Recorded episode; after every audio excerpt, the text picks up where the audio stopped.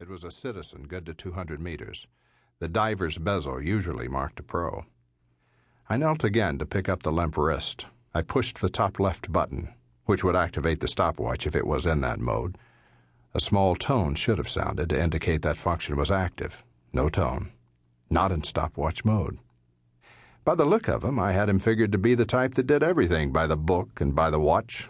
Forty, I guessed, or maybe a touch older, thin in that way that used to be called skinny, but somehow got to be fashionable along with dope and sushi. A stream of some dark colored liquid was leaking out of him. The pool was small and mostly hidden by his head and neck, but after a moment of denial, I recognized it. Blood. I replayed what I could remember of the stumble and roll I'd witnessed in my peripheral vision. Whatever had happened to him had happened before he had lurched out onto Faring Lane. I slowly backed myself out of the lights as the twit in the rolls finished his 911 call. I crabbed as far into the darkness as I could. The whiny voice sought me out. They said they'll be right here. I, I told them it was some sort of accident. Is, is that right? You were perfect. Now pull your car around the body and block the road from that other direction. I'll let the main gate know what's happening.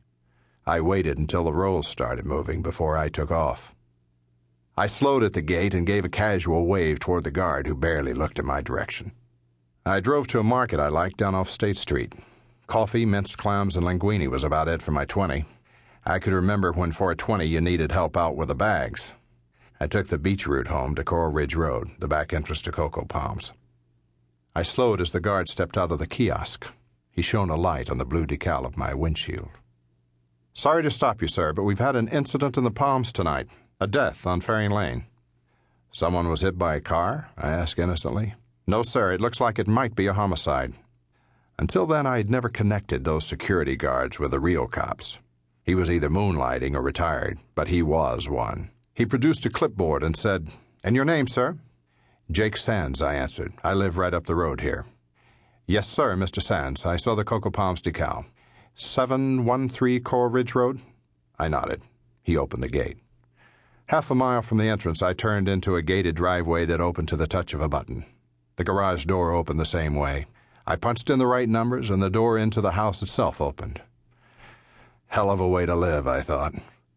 Having to pass through two gates and a high tech security system just to fix dinner for myself and eat it alone. I took a mug of thick black coffee outside.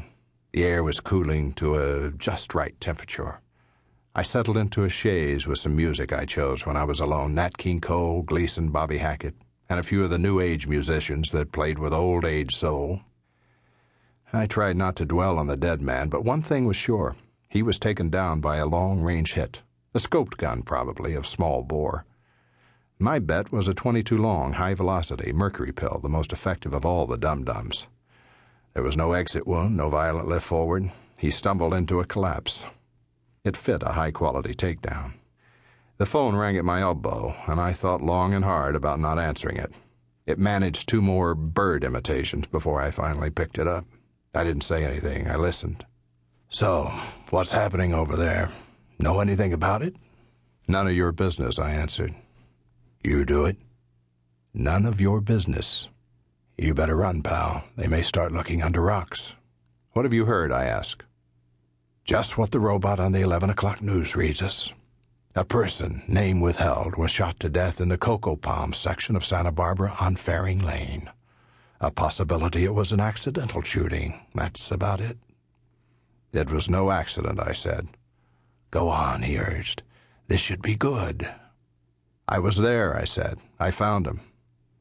The robot said a car dealer named McGrib found him.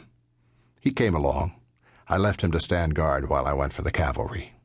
I took a sip of cold coffee and waited. You're not in any trouble in this thing, are you?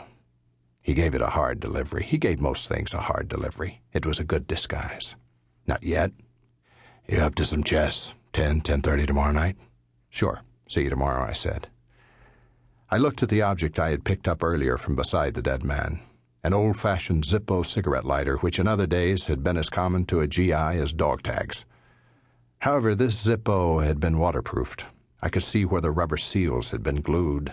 I had screwed out the flint plug, and sure enough, there was a tiny rubber washer. The surface of the lighter was smooth from wear.